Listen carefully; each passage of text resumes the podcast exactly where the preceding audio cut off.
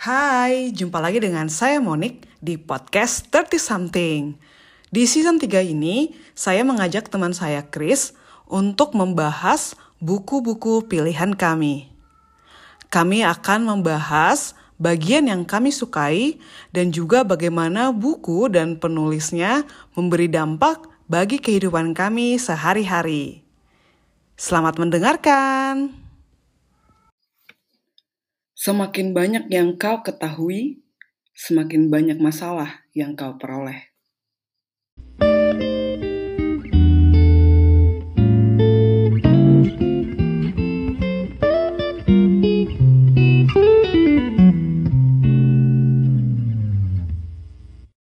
Kita mulai ya. Oke. Hai Chris. Halo. Di episode ini, di episode ini kita akan membahas buku yang dinanti-nantikan oleh Chris. Yaitu eh, seperti dendam, rindu harus dibayar tuntas yang ditulis oleh Eka Kurniawan.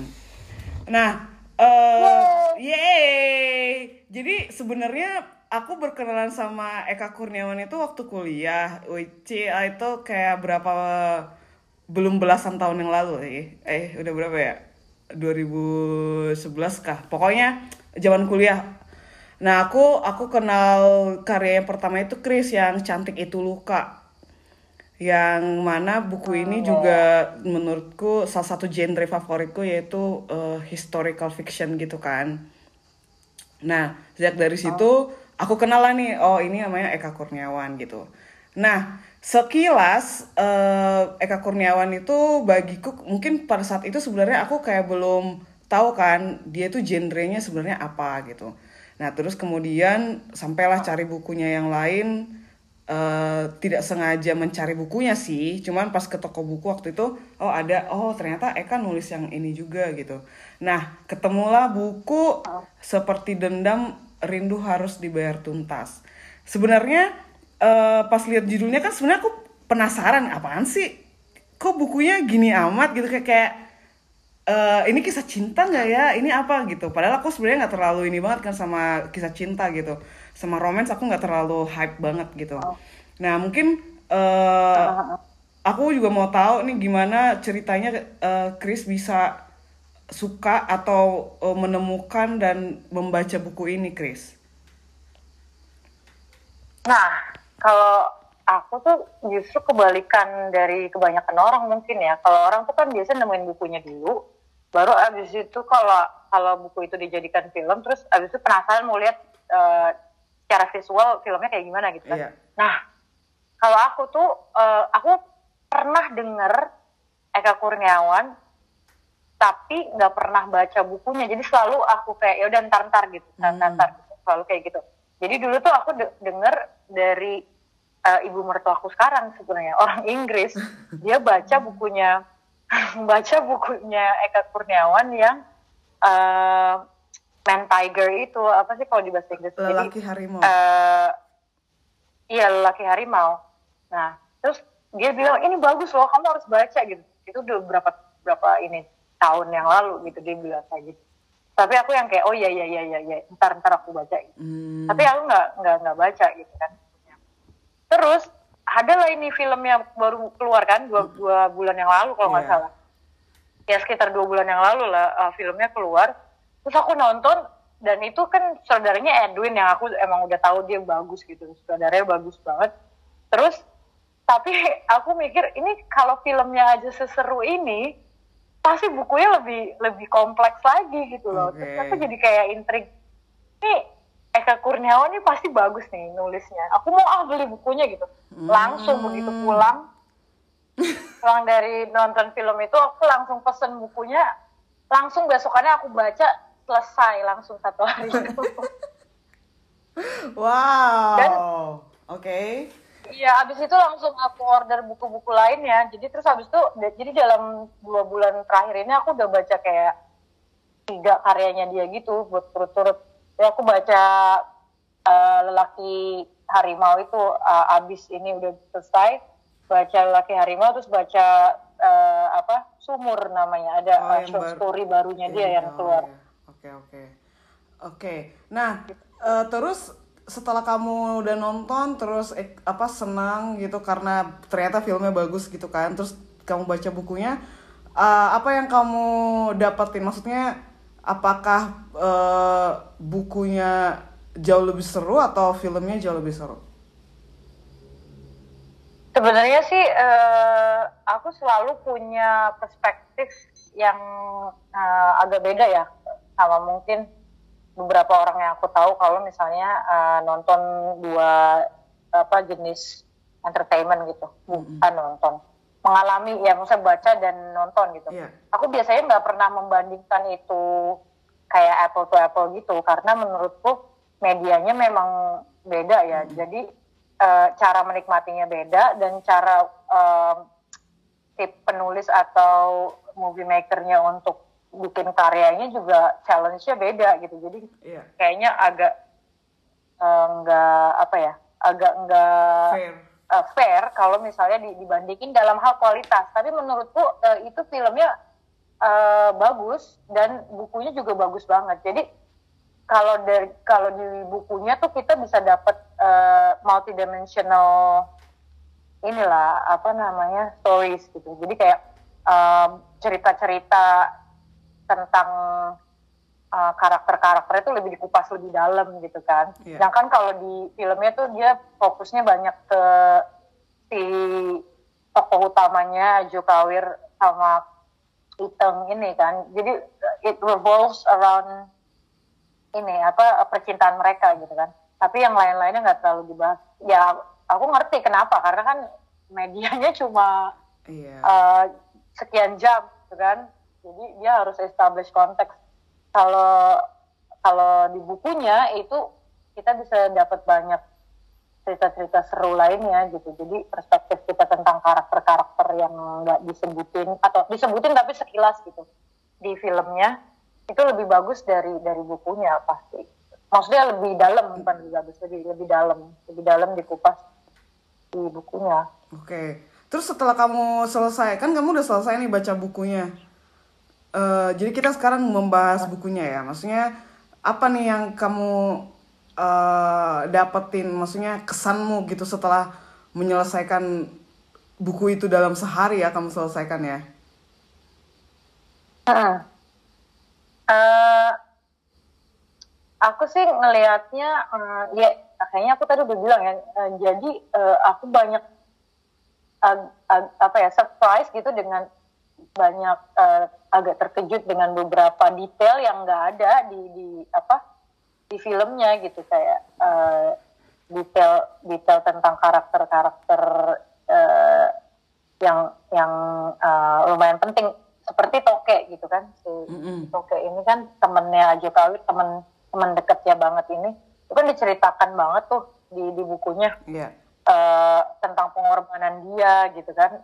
Jadi pertemanan dia dan Ajo Kawir tuh menurutku di di bukunya tuh jauh lebih eh, lebih gila lagi gitu, lebih dalam lagi, lebih lebih pure lagi gitu. Yes, yes, yes, yes. Lebih kelihatan, lebih kelihatan karena banyak pengorbanan-pengorbanannya gitu. Kalau kalau- kamu gimana? Menurut kamu Eh, dalam hal kalau jadi apa ya jadi setelah mengulang kembali memori membaca buku ini eh sebenarnya aku nggak expect eh, akan jadi kesanku sebenarnya itu buku vulgar banget ya kan? Eh, dari segi pilihan kosakata terus juga eh, detail-detail eh, apa kejadian-kejadian di dalamnya gitu. Itu menurut eh, sebenarnya bagiku ya untuk untuk standarku itu sebenarnya tuh termasuk vulgar gitu. Dan eh, ada pada masa aku sebenarnya nggak nyaman membacanya sebenarnya gitu. Dan sebenarnya Oh ya? yes karena bakat itu juga sebenarnya udah ada di cantik itu luka gitu. Di cantik itu luka eh, cantik itu luka juga aku menemukan eh, apa eh, apa namanya cerita-cerita yang detailnya vulgar juga gitu. Maksudku aku bilang untuk standarku vulgar karena eh, apa ya aku juga nggak tahu sih Chris. Cuman mungkin karena penulisnya laki-laki ya jadi eh, jadi dari membaca bukunya Eka itu sebenarnya aku jadi berpikir eh, laki-laki kalau menuliskan adegan seks itu tuh kesannya jadinya dirty gitu loh. Dan maksudnya aku bandingin juga dengan eh, kalau penulis perempuan yang menulis eh, adegan eh, seks itu nah kan di buku seperti dendam ini kan eh, banyak gitu cerita-cerita eh, adegan seksual adegan seks itu yang eh, menurutku eh, apa ya iya sih eh, bikin gak nyaman kalau aku ya gitu nah jadi Hmm, oke. jadi karena itu sih sebenarnya eh, selain daripada itu buku-buku Eka termasuk yang ini kan menurutku juga merupakan salah satu kritik sosial sih gitu kritik terhadap eh, penguasa gitu kritik terhadap orang yang me- memegang kuasa gitu jadi kelihatan banget gitu bagaimana orang-orang yang berkuasa itu menyelewengkan kekuasaan yang mereka miliki seperti ya misalnya di buku ini kan yang si Pak Guru itu yang moleste Iya, si. Iteng gitu kan. Jadi dia menggunakan powernya sebagai nah, guru gitu. Jadi sebenarnya kan Iya itu kritik juga sosial itu juga gitu. itu juga kelihatan itu juga kelihatan dari ini kan uh, uh, power yang ada di pipa kepala eh kepala desa apa apa ya pokoknya dia yang eh polisi ya polisi Polisi. kan dia ada uh, yang yang uh, yang apa datang untuk raid datang untuk memperkosa si Rona Merah itu kan bukannya dia pakai seragam polisi Iya, polisi. Dua Ya, orang kan. kayak iya jadi kayak itu kayak mau menunjukkan uh, power abuse juga kayaknya di situ Yes, iya. Jadi, nah itu juga Chris yang sebenarnya hampir eh, jelas sekali di eh, karya-karyanya Eka gitu. Jadi bukan hanya di seperti dendam ini juga. Kamu kan eh, lelaki harimau juga bisa kamu lihat tuh. Aku sebenarnya kurang lebih ingatanku menipis tentang lelaki harimau. eh, tapi aku udah baca bukunya beberapa tahun yang lalu kan. Dan in general itu eh, dia si eh, tulisan-tulisan Eka ini memang kritis banget gitu. Kritis banget tentang uh, tatanan sosial di mana kayak penguasa-penguasa itu ya menyelewengkan kekuasaannya gitu. Baik itu yang kayak uh, itu juga kan yang di seperti dendam ini juga kita ngelihat tokoh-tokohnya juga apa ya uh, yang punya kuasa itu cenderung gitu ya me, me- apa menyelewengkan gitu men- menggunakan powernya untuk hal-hal yang apa eh, kita kutuk gitu ya sehari-hari gitu. Nah, iya iya iya Uh, apa? itu menarik sih kamu bilang nih tentang uh, karyanya Eka lumayan vulgar uh, apa namanya bahasa apa ya pilihan katanya gitu diktinya ya kan. Ya, uh, untuk apalagi di sini nih, di, di seperti ini menurut kamu lumayan vulgar kan?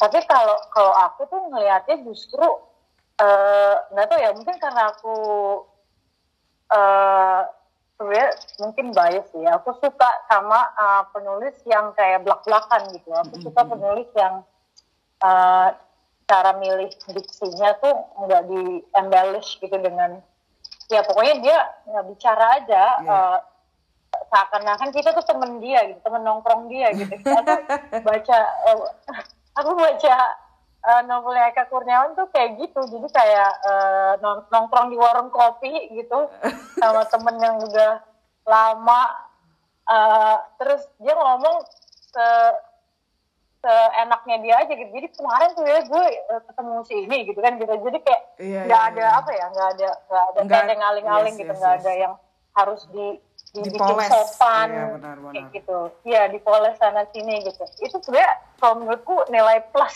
dari Ah, dari si Eka ini karena Oke, oke. karena Menarik. dengan dengan dia apa uh, straight to the point gitu justru dia jadi kayak uh, dapat poinnya gitu uh, dalam menceritakan hal-hal yang jadi gini aku ngeliat tuh dia tuh punya um, uh, punya topik yang lumayan berat nih yang mau dibicarakan gitu kan di, di bukunya. Kayak uh, toxic ma- mas- masculinity gitu kan maskulinitas toxic terus sexual violence itu kan kayak berat banget ya. Iya. Sesuatu yang mungkin uh, tabu untuk di, dibicarakan gitu sexual violence dan dilakukan oleh orang-orang in power gitu kan. Iya. Uh, terus insecurity gitu kan. Itu kan orang kayak aduh ngomongin uh, ketidakmampuan alat vital tuh kayaknya nggak mungkin banget sih diomongin di publik gitu kan. Nah kalau si Eka ini kayak menghancurkan semua apa ya uh, semua dinding-dinding norma gitu kan nah gue Yes. mau ngomongin ini gitu serah lu lu mau terima apa enggak gue mau ngomongin ini gitu Iya benar benar. aku kesannya kayak gitu Iya. tapi fun Iya, benar, gitu benar. Jadi kalau misalnya ada pendengar kita yang belum tahu, eh, maksudnya ini buka ya bisa juga spoiler ya. Jadi seperti jadi eh, kalau misalnya baca reviewannya di Goodreads juga orang misalnya berpikir orang akan berpikir sebenarnya buku ini bercerita tentang eh, alat kelamin laki-laki ya, bercerita tentang penis gitu.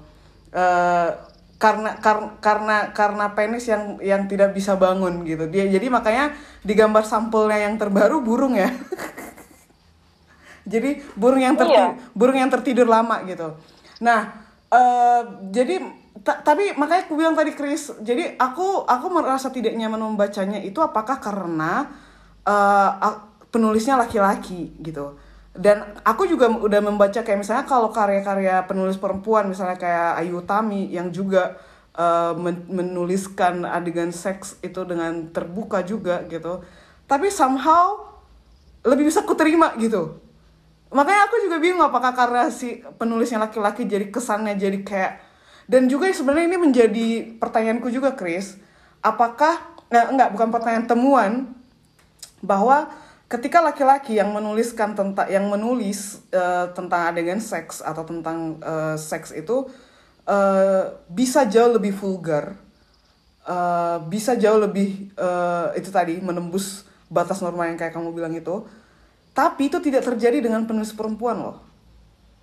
Jadi ini apakah ini sebenarnya sebuah ketimpangan? Apakah ketik apakah laki-laki itu punya eh, kuasa lebih gitu loh untuk membicarakan seks secara terbuka ketimbang perempuan. Jadi sebenarnya itu sebenarnya yang membuat eh, aku risau gitu kan. Eh, dan dan setelah ku baca beberapa eh, buku yang misalnya Ayu Tami atau Laksmi Pamuncak gitu yang juga bisa berbicara t- eh, tentang seks itu dengan terbuka di buku-buku mereka itu vulgar juga. Kayak misalnya Ayu Tami itu vulgar juga tapi eh lebih lebih lebih bisa ku terima gitu. Lebih lebih kalau manusiawi. menurut kalau menurutku kalau menurutku sih eh, itu yang bermain bias ya. Kayak kita punya kita kan karena kita perempuan kita nah punya iya. eh, apa namanya ya kayak gender bias kita sendiri gitu kan.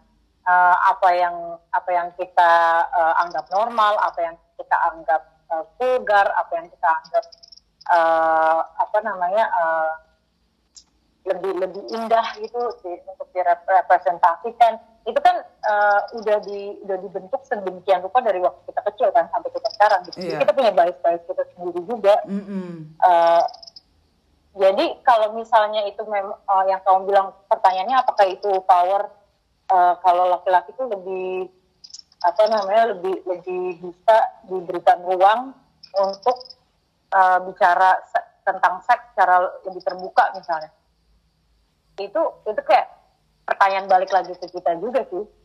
Eh, ap- apakah memang itu benar power atau eh, kita sebagai pembaca yang membentengi diri kita dengan dengan dengan wall-wall kita sendiri juga. Ada ada ada semacam dinding-dinding yang dari kecil kita udah udah condition gitu loh kalau ngomongin uh, alat vital tuh nggak bisa dengan cara yang A B C gitu kan kita kayaknya udah udah punya itu deh di kepala kita ya? Nah, itu dia makanya aku kan mencoba eh, seobjektif mungkin membandingkan gitu.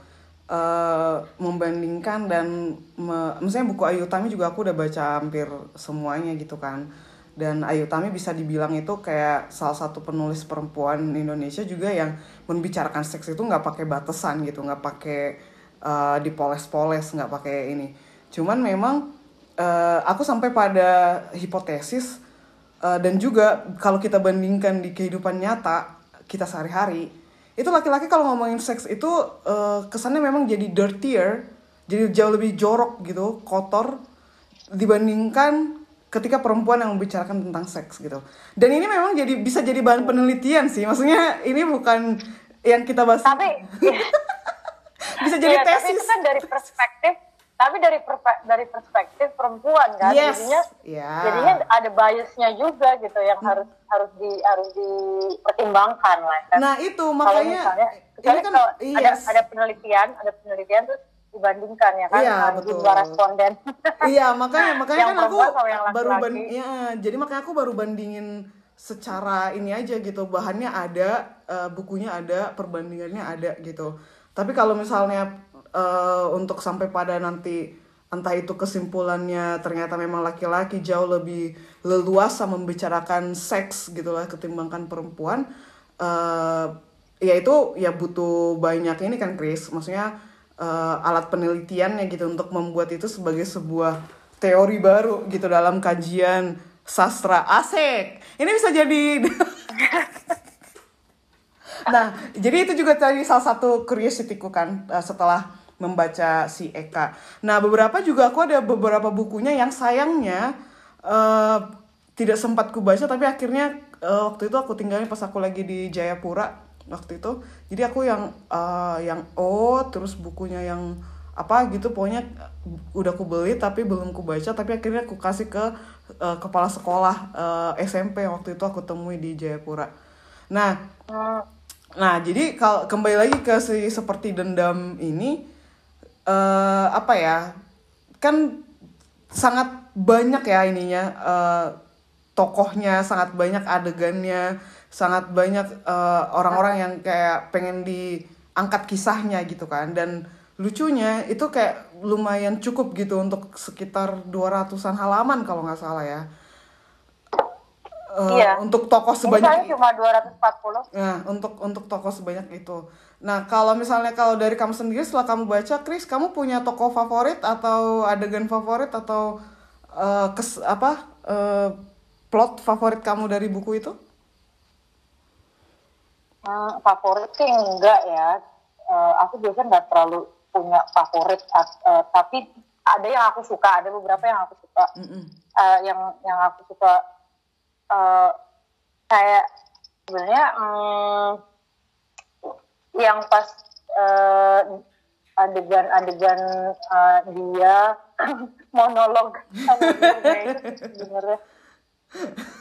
menurutku lumayan eh, ini apa namanya deep gitu. Karena itu tuh banyak menurutku banyak eh, banyak bisa eh, kita relate ke kayak insecurity gitu loh. Banyak banyak banyak eh, hal-hal yang dia pertanyakan itu eh, menyangkut insecurity eh, ya male insecurity juga gitu di di di di, di, di tatanan sosial kita gitu kan. Yes. ya enggak jadi dia kan si Ajo Kawir ini kan eh, karakternya kuat gitu kan. Karakternya yang jagoan gitu.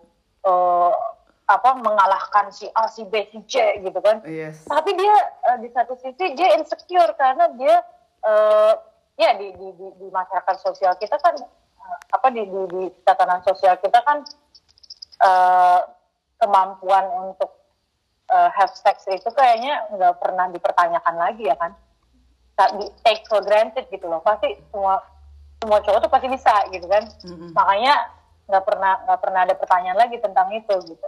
Nah tapi kalau di sini kan di, di, di- eh, perlihatkan bahwa dia tuh sebenarnya punya rahasia yang jadi in the outside di, di luarnya dia seorang yang gagah berani gitu kan tapi di dalamnya tuh rapuh gitu. Dia banyak ya enggak terus dia hopeless romantic gitu kan ya enggak dia tuh Iya, eh, iya.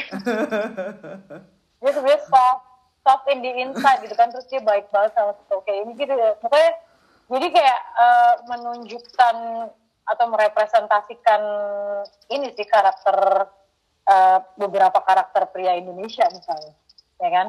Si Aju Kawir ini merepresentasikan eh, bukan cuma Aju Kawir aja tapi ya banyak pria-pria lainnya di Indonesia gitu yang sebenarnya punya punya insecurity juga gitu karena eh, banyaknya apa tekanan sosial juga kan tentang ekspektasi kalau jadi laki-laki tuh begini begini begini gitu kan. Harus keras harus uh, apa uh, melawan uh, kebiadaban orang lah ya kan? Iya benar benar benar. Uh, kalau aku uh, nggak tahu sih cuman aku lebih aku menaruh perhatian lebih ke tokoh perempuannya sih si Iteng itu. Oh. dan si dan beberapa anggota uh, tokoh perempuan lain yang ada di buku kan. Uh, kebetulan karena aku emang nggak baca eh nggak nonton filmnya.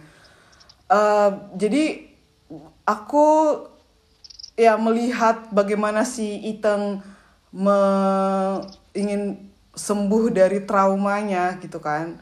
Dan dengan cara nah. melawan. Menurutku itu satu power yang di kehidupan nyata bisa nggak ada sebenarnya gitu tapi uh, Eka nulis tokoh Iteng ini dia bisa bangkit dia bisa belajar uh, bela diri kemudian mempermalukan si Pak Guru itu dan bahkan dia yang menyelesaikan utangnya si Ajo Kawir sebenarnya kan gitu menurutku gitu. Iya iya iya. Di mana dia jagoannya gitu. Dia sebenarnya heroinnya gitu kan. Jadi si Ajo Kawir uh, yeah. dengan dengan dengan hopeless romantiknya dan ingin melarikan diri di waktu yang sama si perempuan ini si Iteng ini yang justru melunasi utang-utangnya gitu kan. Dengan uh, dan karena itu juga kan sebenarnya uh, cerita di awal itu kemudian diakhir diakhiri dengan uh, burungnya si Ajo Kawir bisa berdiri gitu kan setelah utangnya dilunasi gitu uh, aku suka banget gitu si Iteng dan karakternya. Aku tuh ngebayangin dia tuh kayak perempuan Sunda gitu kan. Yang ngomongnya itu yang udah yang ya suat nadanya udah nada tinggi tapi kayak berani gitu gagah nggak nggak takut sama siapa pun. Bahkan di penjara pun dia nggak nggak takut gitu. Dan itu sih yang menurutku dari dari buku ini aku suka banget bagaimana Eka itu mengangkat uh, apa ya tokoh-tokoh perempuannya gitu. Uh, itu menarik sih sebenarnya kamu bilang karena aku juga bikin catatan di sini tentang Pak Thomas. Jadi kayaknya itu salah satu top, salah satu scene yang menurutku si uh, uh, berusaha untuk uh, munculkan gitu tentang pas human past trauma gitu yeah. kan iya. trauma masa lalu manusia gitu kan karena nggak cuma di di Iteng aja kan nggak cuma di kayaknya dikupas gitu semua karakter karakternya uh, apa buku ini tuh uh, ada sesuatu yang berhubungan dengan pas trauma juga ya kan yeah. misalnya kayak traumanya si Ajo Kawir itu kan uh, waktu kecil dia jadi kenapa dia bisa jadi Ajo Kawir yang sekarang gitu itu karena itu karena uh, ada faktor-faktor pas trauma juga gitu yeah. kan iya. trauma-trauma di masa lalu juga terus si Rona Merah itu kan menarik banget ya karakternya. Yeah. kayak magical realism gitu uh, yang yang agak-agak murah kami gitu. Ada di sini menurutku kayak tiba-tiba tiba-tiba ada mistiknya gitu kan. Yeah. uh, tapi sebenarnya uh, itu kayak apa sih ya kalau orang melihatnya itu oh itu kok kayaknya aneh banget ya itu kayak mistik gitu tiba-tiba dia bisa hilang gitu kan. Oh, iya. Ya sih? Betul. Uh, terus di, di um, terus dia kasih kayak ada ada ngasih ngasih sajian gitu uh, di di depan rumahnya si Rona Rona merah gitu pas. Ya kayaknya ada ada ada yang menyangkut masalah itu kan. Kamu inget nggak yang masalah? Um, apa sih? Jadi aku ngeliatnya tuh si Rona merah ini kayak semacam representasi pas trauma gitu loh. Iya iya iya. Itu menarik sih. Uh... karena kan dia dia di diperkosa kan dia yes. diperkosa terus nah uh, ini orang yang terlibat di di perkosaannya maksudnya ya si Aju Kawir jadi terlibat karena dia dia ada di gitu situ kan. iya Iya, awalnya ngintip terus udah gitu uh, dia kayak uh, bukannya disuruh bantuin ride juga kalau nggak salah deh. Iya, tapi nggak kan? bisa. Awal, Di situlah awalnya. Ya, walaupun dia masih kecil. Iya, ya. dia disuruh, tapi di situlah jadinya uh, kenapa pada akhirnya eh, burungnya nggak bisa bangun gitu. Kar- iya. karena di bawah tekanannya si polisi itu kan. Nah itu dan dan itu tuh akhirnya kayak diolah jadi semacam apa ya kayak ketakutan dia uh, Iya, selanjutnya kan. Jadi yes. kayak dia tumbuh sebagai orang yang uh, dibebani dengan pas trauma ini kan Iya. jadinya dia nggak pernah bisa uh, perform gitu sebagai Iya, betul.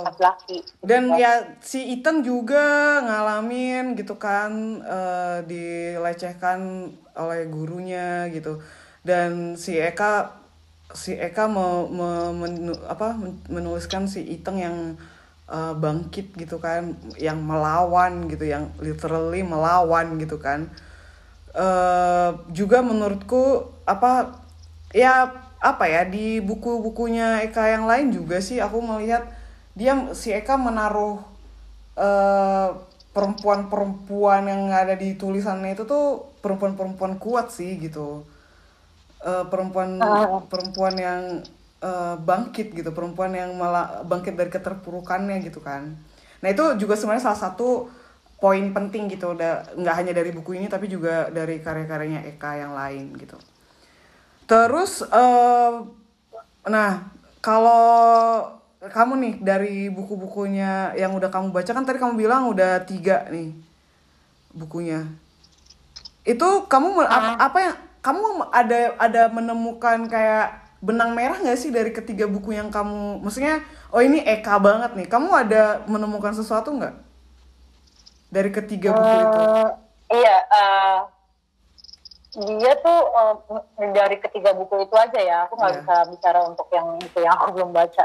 Tapi eh, aku tuh ngelihat dia tuh eh, salah satu benang merahnya mungkin eh, ini ya kayak dia mau speak up tentang injustice gitu.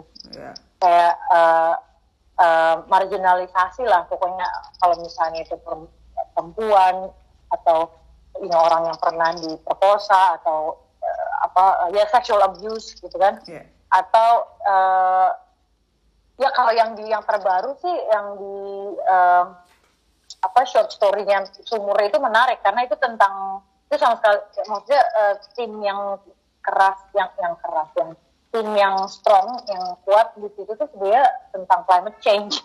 Jadi Ah, itu iya. menurutku bagus banget sih Yes, karena yes, yes. benar-benar nggak expected gitu Mm-mm. Em, apa biasanya kan dia kayaknya eh, mungkin ngomongin tentang ini ya tentang tentang eh, eh, hal-hal yang berbau kayak gender differences atau kayak power relation gitu kan ya Em, terus eh, oh udah gitu ini juga kayaknya dia lumayan another eh, selain itu poin yang aku lihat dari ketiga karyanya dia itu dia itu em, lumayan pakai humor tapi dark gitu dark humor. Pasti ada dark humornya keluar. Ya Em, sama eh, satu lagi apa ya eh, dark humor. Ini aku mikir lupa. Eh, oh sama ini juga eh, dia tuh kalau ngomongin tentang yang tadi kamu bilang itu loh. Jadi kayak tokoh-tokoh perempuannya tuh lumayan ditonjolkan gitu kayaknya. Di, di, di- ditonjolkan sebagai yang strong dan walaupun misalnya eh, orangnya soft tapi eh, di- diperlihatkan ininya apa struggle-nya gitu. Kayaknya nih orang mau melawan dengan caranya sendiri gitu. Nah, itu tuh itu tuh lumayan lumayan kuat tuh di di, di tiga karya ini kayaknya. Eh, dengan straightforwardness-nya dia sih dia kayak to the point gitu kalau cerita ya. Oh yes. Dan eh, lumayan captivating ya apa ya captivating. Kayak bikin jadi kayak eh, ditampar gitu. Kalau lagi baca terus kayak ditampar terus kayak oh iya bener iya emang bener kayak gitu sih di sini gitu loh. Ah. iya emang bener sih kayak gitu sering banget. Yes yes yes. Relate gitu loh dengan dengan kenyataan kita. Yes. Sama ini juga sih, kamu eh, mungkin bisa ngelihat kayak misalnya di eh, tokoh-tokoh yang dia angkat juga kan sebenarnya itu ra- orang biasa banget gitu. Eh guru, Oh iya benar. supir truk, eh, terus eh, Iya, penju- iya, benar, benar, benar. dagang kelontong, prostitut Aku suka banget. kayak gitu-gitu kan maksudnya aku yang suka banget real gitu loh dan ada gitu kan di sekitar kita gitu kan. Dan ini ini sih menurutku juga benang merahnya eh, tulisan-tulisannya si Eka itu kayak toko-toko yang dia angkat itu tuh kayak nggak jauh dari jangkauan kita pembacanya gitu. Justru kayak yang sangat biasa banget bahkan kayak kita nggak nyangka oh ada ya profesi kayak gitu misalnya. Terus kayak eh, yang Iya.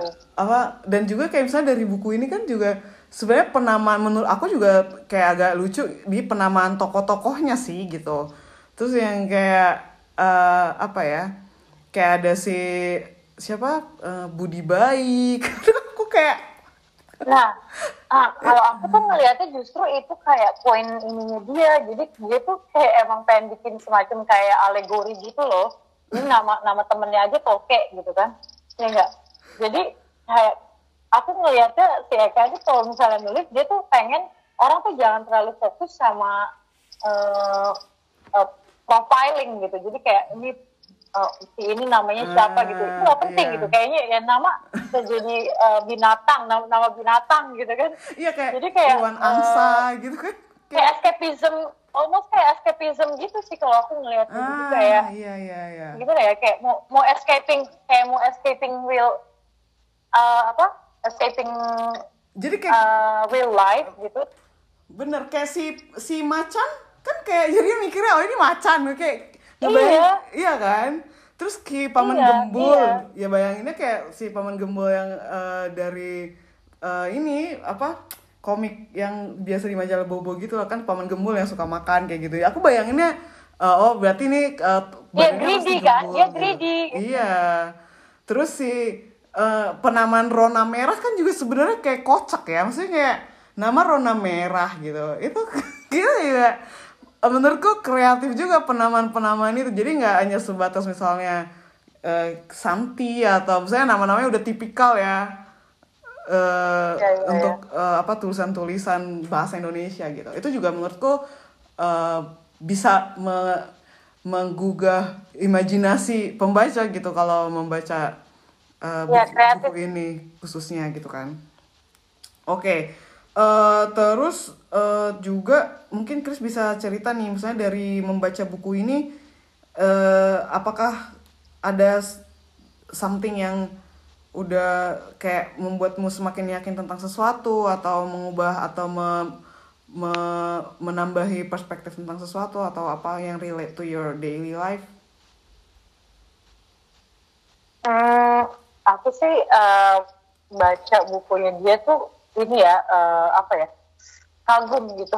Hmm, karena eh, dia tuh eh, kayaknya bisa menyampaikan tema-tema yang luar biasa pelik dengan cara yang dibungkus dengan eh, humor gitu loh. Oke.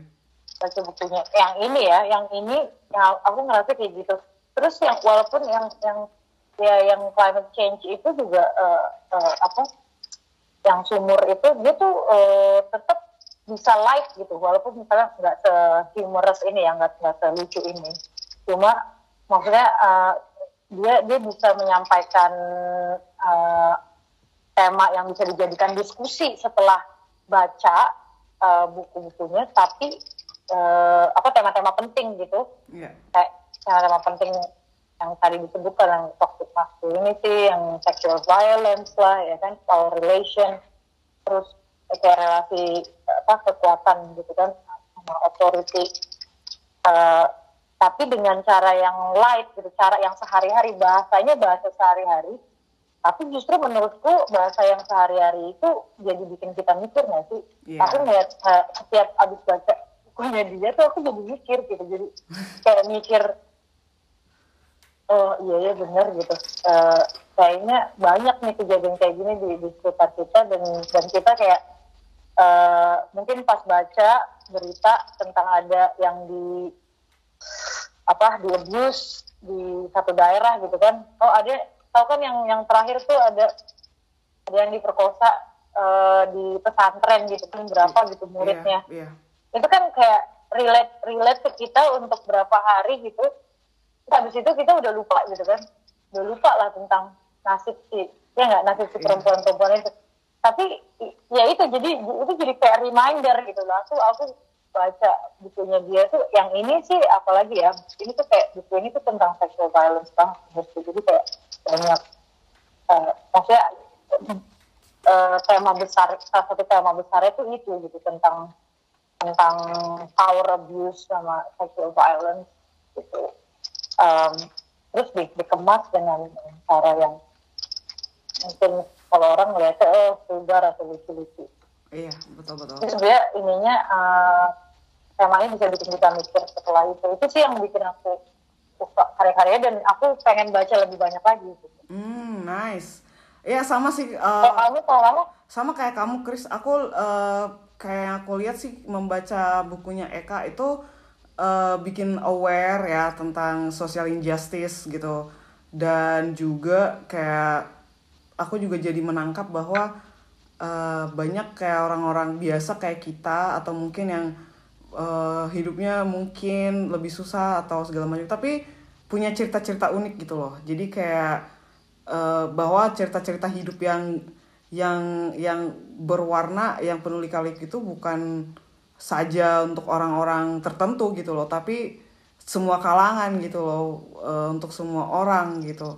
Dan juga apa yang aku lihat juga dari tulisannya Eka itu dia kan pesannya juga banyak yang implisit ya gitu. Jadi sebenarnya kayak pesan-pesan eh, social injustice atau bagaimana orang-orang kuas yang berkuasa itu eh, apa eh, abusive gitu kan eh, powernya mereka itu ya banyak juga ya secara implisit gitu banyak yang langsung gitu kayak eksplisit gitu kayak si polisi itulah misalnya. Nah eh, ini kayak kayak reminder buat aku untuk eh, potensi potensi eh, penyelewengan kekuasaan itu justru sebenarnya itu besar banget gitu loh. Bahkan nggak hanya untuk orang yang berseragam gitu yang mungkin ya, ya kayak kamu bilang tadi yang misalnya dia cuman guru atau bahkan guru ngaji atau atau atau misalnya dia cuman jaga misalnya jadi babysitter lah atau jadi tukang kebun lah misalnya itu punya potensi banget untuk abuse gitu abusive gitu loh ke orang-orang yang mereka anggap lemah eh, dalam hal ini perempuan ya untuk konteks Eka gitu. Dan perempuan eh, perempuan itu punya jadi semakin menguatkan teoriku juga dan sebenarnya teorinya udah ada banyak udah ada lama sih tentang betapa rentannya perempuan eh, sebagai korban eh, kekerasan seksual sebagai korban pemerkosaan dan eh, kita melupakan itu gitu kan. Kayak tadi kayak kamu bilang setelah itu terjadi kita nggak tahu sebenarnya nasib mereka kayak apa dan ini jadi mengi- jadi pengingat gitu. Eh, tapi itu menarik sih kamu bilang kayak gitu. Soalnya aku justru ngelihat di buku ini ya dia tuh mau mau bilang kalau eh, apa namanya eh, victimnya itu apa korban kekerasan seksual itu bisa juga laki-laki gitu loh. Yang yang si tokoh si keneknya itu loh Iya. kenek tokoh. Siapa sih namanya eh, si bocah mono mono mono Mono. ompong iya iya ya kan? Iya. Ya, itu kan dia dikejar-kejar dikejar-kejar sama si sama si siapa namanya ya aku lupa karakternya yang pokoknya tokoh supir yang satu lagi gitu. Em, iya iya iya iya. yang nah itu jadi kayak di, di situ tuh kayak di, dikasih lihat kalau dia tuh kayak eh, di, di di ini juga kan maksudnya di, dilecehkan juga Iya, secara seksual gitu dan dia iya. nggak suka itu gitu. Nah itu tuh di- dikasih lihat juga jadi menurutku ini eh, nggak melulu tentang uh, perempuan yang disubjektifikasi itu termasuk ke laki-laki juga diceritain kalau di sini tuh eh, ya both laki-laki atau perempuan tuh sama-sama bisa jadi eh, korban kekerasan seksual. Itu harus juga apalagi kan itu kan di di kehidupan persopiran persopir truk kan kan gitu loh. Eh, Iya, dan itu kehidupan yang ada di sekitar kita gitu loh. Kayak dan itu kita lihat truk kita lihat sehari-hari gitu loh. Eh, lewat dan kita nggak tahu kita kan sangat jauh gitu dari kehidupannya mereka. Tapi sebenarnya mereka itu dekat gitu loh. Kita tuh dekat gitu tapi Ya. eh, di kehidupan sehari-hari kayak sekarang kan kita nggak nggak nggak maksudnya kita berjarak gitu kan nah itu juga kayak eh, Nah, te- justru itu. tema-tema kayak gitu sih yang sangat eh, sebenarnya dekat tapi sebenarnya jauh gitu tapi sebenarnya dekat gitu apa gitu ya namanya Ya, tapi justru justru itu justru itu lagi Monik kayaknya eh, dia itu kayak mau menjembatani. Jadi si Eka ini sering kali eh, aku ngeliatnya ya dia itu cerita-cerita dia itu menjembatani antara kita dengan eh, apa hal-hal yaitu kayak eh, hal-hal yang ada di sekitar kita atau orang-orang yang ada di sekitar kita yang sebenarnya kita sehari-hari pakai jasanya misalnya tapi nggak pernah kepikiran mereka tuh punya kehidupan juga loh punya sisi-sisi kehidupan juga gitu yang yang yang mungkin menarik mungkin lebih menarik dari hidup lo gitu kan Iya, lebih Atau- berwarna hidupnya gitu. Yes, yes, yes. Menarik. Iya. Oke, eh, kamu itu, ada itu tema tema besarnya tema ya besarnya, yes. Kamu ada kutipan yang ingin kamu bacakan? Hmm, coba kamu dulu deh. Aku kayaknya aku cari di bagian yang udah aku tandain. Oke, aku itu ini agak-agak sering diomongin dari tengah ke dari tengah ke akhir cerita. eh ini dia bilang semakin banyak yang kau ketahui, semakin banyak masalah yang kau peroleh. Jadi intinya nggak usah nggak usah banyak-banyak Oh, it's okay ya? It's Iya, okay. iya, iya, iya. Itu kayak bilang ya. Iya, jadi intinya jangan banyak-banyak tahu dah. semakin banyak yang kau tahu, semak yang kau ketahui, semakin banyak masalah yang akan kau peroleh. It makes sense sih, betul-betul itu. Kalau kamu? Kalau kalau aku tuh kayaknya yang yang ini yang yang kemaluan bisa menggerakkan orang dengan biadab. Ah, yes. Kemaluan kemaluan bisa menggerakkan orang lebih dari otak mereka gitu. Yes. Ya, itu itu Kayak gitu, berlaku maksudnya ya kan untuk dia- untuk si pemerkosa kan? Iya, jadi kayak untuk beberapa orang Iya. orang-orang tertentu dengan em, apa namanya eh, ya sesuatu yang salah, sesuatu yang mungkin agak korslet di kepalanya gitu kan. Eh, Iya, ya betul. mungkin itu Dan akhirnya jadi jadi drive jadi sexual drive itu adalah sesuatu yang akhirnya bisa eh, mengubah apa namanya keputusan keputusan keputusan penting kita gitu. Iya. Dan speaking of uh, pemerkosa, kan sebenarnya juga orang-orang yang memerkosa itu adalah sebenarnya orang-orang yang merasa punya kuasa atas orang yang dia perkosa loh. Jadi uh, Iya, iya. juga kan dengan power lagi-lagi kan. Dan Iya, apa it's an exercise of power gitu kan. Yes, betul. Wow, ini sebenarnya bukunya dark banget sih. Maksudnya eh, tapi ya Iya emang, emang. tapi ya bisa sambil ketawa aja bahasnya walaupun kayak dalam hati sebenarnya miris gitu ya. Oke, eh, Chris, kenapa kamu merekomendasikan Orang putus eh, buku Eka untuk dibaca oleh pendengar kita? Uh, by the way tadi nggak apa-apa tuh suaranya kayak agak putus-putus tuh. Jadi ada beberapa bagian yang mungkin nggak bakal kedengeran dengan jelas tuh. Iya nanti aku cek. Nggak apa-apa, nggak apa-apa. Eh, kenapa kenapa kamu merekomendasikan buku Eka ke pembaca eh, yang mendengar Oke. kita ini? Maksudnya buku ini doang apa buku-bukunya Eka yang udah aku baca? Bis- Kayaknya- bisa buku ini in atau buku-buku Eka in general? Oh, Oke, kalau buku ini it's a fun book gitu kan. Ini buku yang menurutku lumayan uh, menyenangkan dalam hal, maksudnya uh, topiknya itu yang tadi aku bilang topiknya jadi tema-temanya itu kompleks.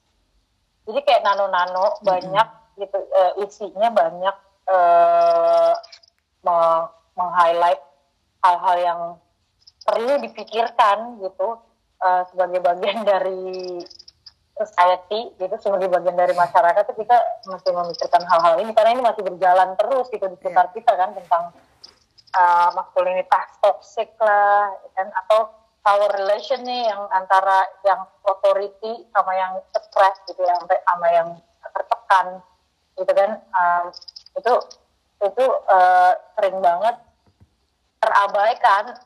Apalagi kan sekarang ya ada sosial media terus cara uh, apa namanya uh, korban sexual violence direpresentasikan lah gitu. Itu banyak uh, ini ya aku lumayan lumayan bikin jadi mikir gitu. Ini dia kita tuh uh, sedang apa uh, kita sedang berada di, di, di, di masyarakat seperti apa dalam hal uh, gender equality gitu kan. Yeah. uh, itu, itu sih uh, menurutku uh, buku-bukunya Eka tuh banyak yang bisa bikin uh, reminder untuk kita jadi uh, mikir lagi gitu uh, what's going on around us gitu. Uh, ini yang lagi kejadian di sekitar kita tuh apa sih gitu? Uh, terus um, kita punya sikap seperti apa gitu. Itu sih aku melihatnya. Jadi kayaknya patut patut um, dibaca bukan cuma patut dibaca ya menurutku Eka Kurniawan itu uh, punya warnanya sendiri dan dia menambah warna uh, sastra Indonesia. Wow. Karena ada ini cocok iya, di, ada cocok dibikin di cocok dibikin untuk apa kata sambutan untuk iya nggak tahu deh aku, aku terkesan banget sama dia aku, oh ya mungkin nice. aku bias juga kali ya karena Ken ya aku terkesan sama tulisan dia aku nggak kenal dia tapi dengan tulisannya aku jadi kayak uh, pengen tahu isi otak dia lebih dalam gitu. Ya Karena, one thing for sure uh, ya dia pasti jenis dia lumayan lah. kompleks. Ya betul betul apa? One thing for sure ya dia genius sih. Untuk bisa yeah. membuat karya-karya seperti ini gitu. Dia punya dia detail dia ya dia ke kiri kirian juga mungkin oke okay. uh, yeah, uh, apa uh, mungkin sekian dulu kali bahasan kita mengenai Eka Kurniawan ya karena aku yakin banget seperti bahasan-bahasan kita sebelumnya membahas buku ini pun sebenarnya bisa lima jam sendiri. eh, eh kalau menurut kamu, kamu belum, kamu belum. Yang eh, omonganmu udah mewakili, Chris. Itu udah panjang banget. Udah. Itu udah mewakili. Peluncuran buku berikutnya enggak, kata sambutan. Enggak, kamu dulu, kamu dulu. Pasti ada yang yang menurut kamu uh, mau digarisbawahi. Kenapa orang harus ya uh, mencoba baca Eka Kurniawan? Kalau kalau aku ini sih, jadi kan buku aku terkesan banget itu cantik itu luka ya, jadi, karena dia historical fiction gitu. Uh, jadi dia dia detail banget, terus dia juga apa uh, kritik untuk penguasa, kritik untuk social injustice, itu tuh kerasa banget gitu. Dan di satu sisi sebenarnya uh, jadi waktu aku baca cantik itu luka sebenarnya aku belum tahu nih Eka alirannya aliran apa ya gitu kan.